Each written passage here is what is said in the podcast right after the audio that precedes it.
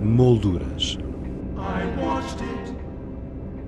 As artes plásticas na Antena 2 com Teresa Pizarro.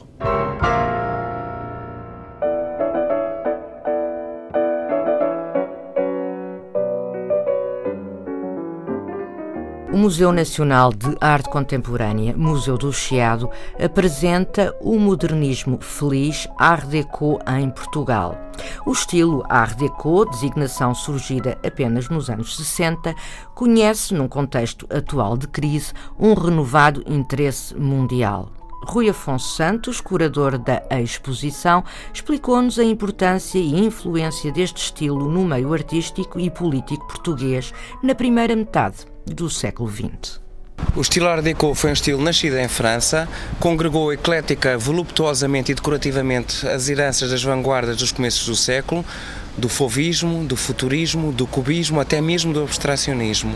E em 1925, quando se organizou a grande exposição internacional das artes decorativas e industriais modernas em Paris, que os melhores arquitetos portugueses e colecionadores assistiram, de resto, impressionou-os de tal maneira, foi a demonstração da maturidade do estilo ao mundo inteiro pela parte da França, que Portugal foi decisivamente influenciado por este estilo cosmopolita, voluptuoso, urbano, profundamente urbano e que busca essencialmente a alegria de viver, o que é perfeitamente compreensível no mundo, tinha saído que trauma brutal e nunca visto da Primeira Guerra Mundial. Pela primeira vez na história da humanidade, a destruição maciça a longa escala. Portanto, os anos 20 foram anos fantásticos de criação de liberdade, de afirmação dos direitos individuais, que se repercutiram em todos os aspectos da vida cotidiana. A arquitetura, o teatro, a música, a dança, o cinema, a publicidade, as próprias artes de decoração e todos os aspectos da vida cotidiana foram contaminados, felizmente, por este estilo, o primeiro estilo global que o mundo conheceu.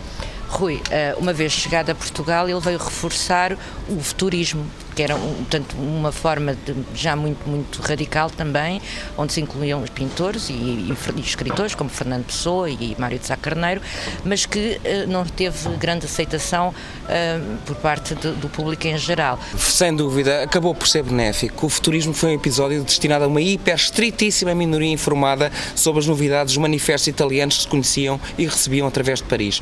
Mário de Sá Carneiro, Fernando Pessoa, Almada Negreiros, que é um escritor e um autor de manifestos extraordinário, que tem um destaque extraordinário nesta exposição como o grande cultor do estilo Art Deco em Portugal, o que é uma absoluta novidade científica. Todos eles foram influenciados por este estilo. Ninguém se apercebeu, ninguém, toda a gente reagiu mal, ninguém gostou da vanguarda futurista que foi muito débil e efêmera. Em 1915, com a publicação do Orfeu, e em 1917, com a publicação que foi logo proibida pela polícia do Portugal futurista. Ninguém percebeu.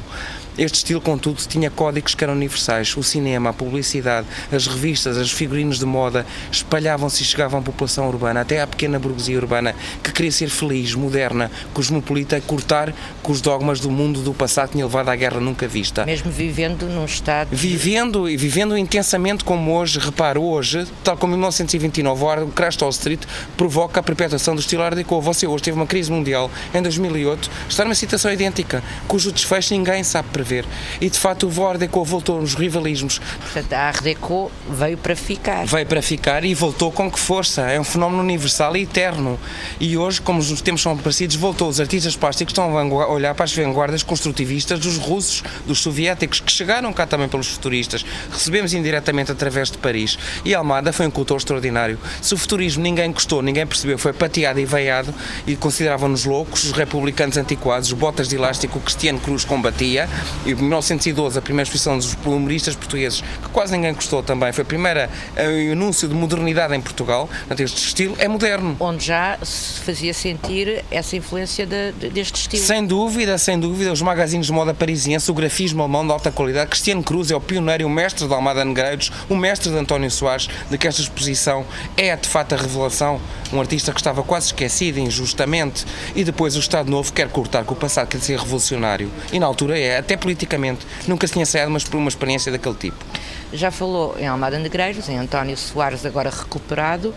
Quem foram os outros uh, artistas, uh, precursores deste, deste estilo? Todos eles, os melhores, a começar pelo Cristiano Cruz, que foi o primeiro, foi o mestre confessado de Almada e do próprio Eduardo Viana, do próprio António Soares, que todos o admiravam e foram influenciados por ele.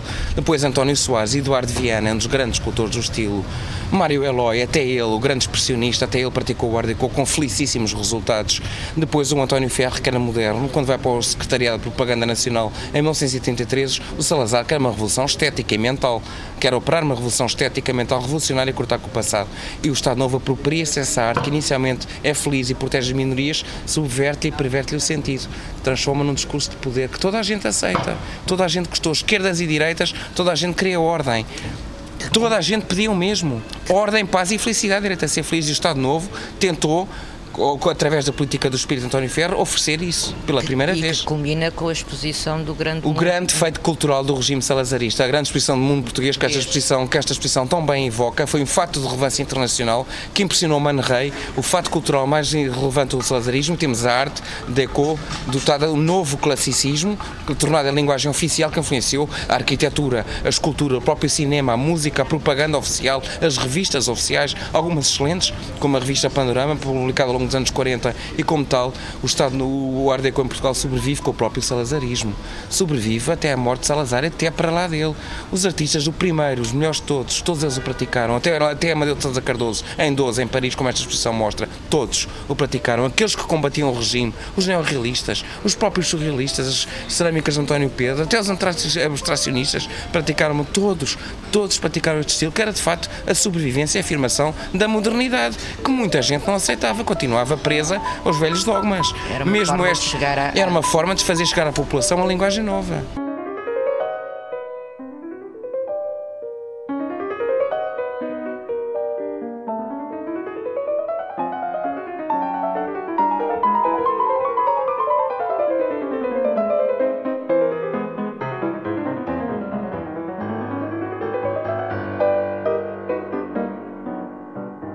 O modernismo feliz, Art Deco em Portugal, é constituída por obras em pintura, desenho e escultura realizadas entre 1912 e 1960 e encontra-se dividida em núcleos temáticos.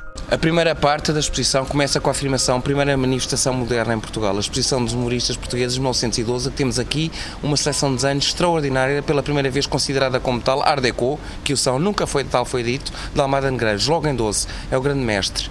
Cristiano Cruz, embora com matizes expressionistas, também denuncia e foi mestre e retratou a crueldade, a realidade crua da guerra que ele conheceu diretamente na frente de batalha e que o traumatizou muitíssimo. E como tal, para reagir a esse dogma, Canto da Maia, o grande escultor Art Deco, logo com obras em 17 a juventude, António Soares que revoluciona em 19, como aqui se vê, logo as artes de cena e o teatro, a revista que chegava à população urbana, querem cortar Eduardo Viana, com os bonecos populares, os próprios influenciados por Robert e Sónia Delaunay, pelos abstracionistas, o Eduardo Viana coisificando, coisificando sensualmente os discos do Robert Delaunay e a primeira exposição vai até 25, até a grande manifestação de Paris, até a grande exposição que todos eles veem, impressiona todos, mesmo os que não viram, viram pela revista e pelas notícias, foi amplamente divulgada por cá. Portanto, depois da grande exposição de 1925 de Paris, conforme acabou de referir, passamos para uma outra sala. Passamos para uma outra sala e outro núcleo. Outro encenador, grande encenador do Art Deco, para além de António Ferro, o António Soares ilustrou tão bem as capas da A grande novela Art Deco do período, foi o José Pacheco. E em 25 reforma, reformula o Café Brasileiro do Chiado com quadros dos melhores artistas modernos. Nesta sala também podemos ver algumas obras que foram, eh, nomeadamente até de Almada Negreiros, eh, realizadas para o Bristol. O Bristol Clube. Depois da Brasileira, onde o Almada também se autorretratou no magnífica obra-prima absoluta da portuguesa dos anos 20, no autorretrato de um grupo à mesa de café, o Bristol foi o grande cabaré de Lisboa. Esta, e os cabarés nascem durante a guerra, são hábitos novos, importados de Berlim, importados dos Estados Unidos, onde se ouve jazz, aquilo que se ouve nos discos das estrelas de cinema e nos seus filmes. Toda a gente vive aquilo intensamente. O Charleston, e mesmo era, os novos vícios. E era aceito pelo regime, porque era há aceito, publicidade, era aceito, por exemplo, era na, aceito. naquela revista no ABC, havia publicidade. Claro que há, o ABC, ao... que é a grande revista Art Deco do período, que reforma, reformula, as artes gráficas com notícias ilustradas por Leitão de Barros, é, de feicula, de facto, a linguagem moderna do Art Deco e do modernismo, a toda a gente. Portanto, eram, eh, são situações, são... são eh, Situações únicas. únicas. São os melhores. O Bristol Clube é decorado pelo arquiteto Carlos Ramos, em 26, 2016, com obras dos meus artistas que estão aqui todas pela primeira vez expostas. Desde que o clube fechou, que o Salazar fechou, em 1931 e proibiu os clubes noturnos, nunca mais foram vistas juntas. E agora estão pela primeira vez as magníficas esculturas do Canto da Maia, a melhor obra de Lino António, Quarta-feira de Cinzas, rarissimamente vista de António Soares, que representa bem os excessos que se cometiam também nos clubes. De, toda a gente queria esquecer o trauma da guerra e crise económica, como hoje. Novos vícios, mulheres de vida fácil, as papiões que aí circulavam, vindas da província, querendo uma vida melhor. Novos vícios como a cocaína, sinal de modernidade também. Novas danças como o Charleston, novas bebidas como o absinto coisas estranhas, como café com éter, como se fazia em Berlim nos clubes noturnos, excessos, que António Soares representa, retrata magnificamente. Uma, uma pierrette estirada no chão depois da estúrdia da terça-feira da Carnaval, onde tudo é permitido e na quarta-feira seguinte, de cinzas, ela está já sem forças, caída no chão no meio dos instrumentos de jazz e o Arlequim, o Pierrot que acompanha o Arlequim tem uma expressão de indizível tristeza. E o Almada pintou para o Bristol uma, a melhor obra de Art Deco não se fazia melhor em França, em lado nenhum. Grande nu, esplendoroso, para o boudoir das senhoras, que aqui está na exposição. Por, enquanto o Almada faz um nu cerebral Art Deco, uma garçon loura longilínea e amaneirada, fabulosa, o Viana pinta como come, com, garne, com faca e garfo. É um sensual. Pinta uma luxúria quase pornográfica dos nus, de uma sensualidade extrema, que fazem dele o último grande pintor sensual do Ocidente.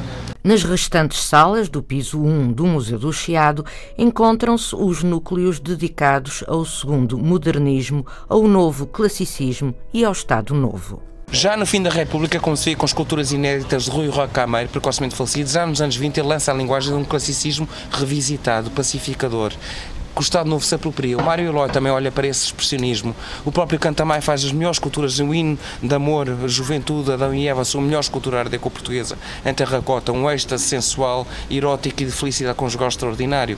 E o Estado Novo aproveita-se do novo classicismo, os belíssimos, virtuosos anos de José Tagarro, a estatuária oficial, o António Soares, num delicado retrato irmão do artista, o Botelho mais radical, pintando Berta Mendes, opositora do regime, fumadora inveterada, que também ela cede ao Ardeco e aparece como modelo de cinema como uma diva sensual no retrato, um dos melhores retratos da Belmanta.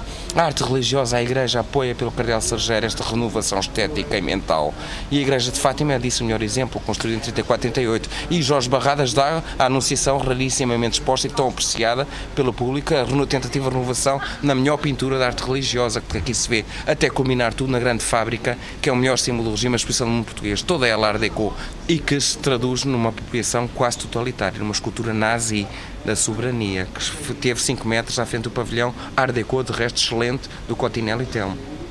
Depois chegamos ao novo classicismo, ao Estado Novo e depois aos anos 40. Aos anos 40 e 50 e, e 60 e de longa vida do longa salazarismo, longa vida desses artistas, longa vida da Almada, de Eduardo Viana, sempre a pintar paisagens de Sintra, sempre Art Deco, influenciadas pelo César, como ele fazia nos anos 20. O Almada com um desenho cada vez mais virtuoso, com a linguagem dos anos 20, o cubismo.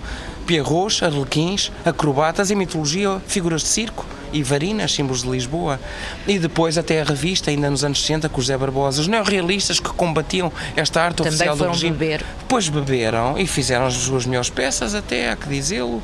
A Maria Barreira, eram comunistas o Vasco da Conceição era um gente opositora e todos eles praticam extremamente bem, o Art Deco também, que eles combatiam, mas praticam com bons resultados.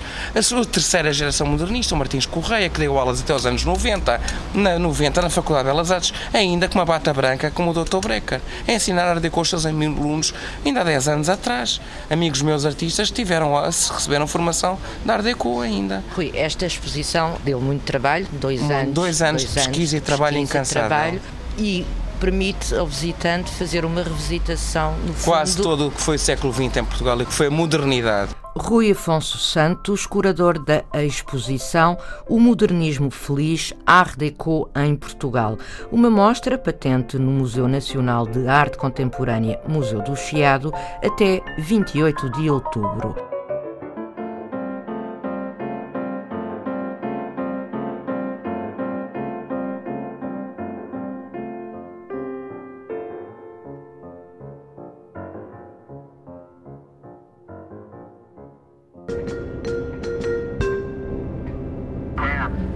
Molduras.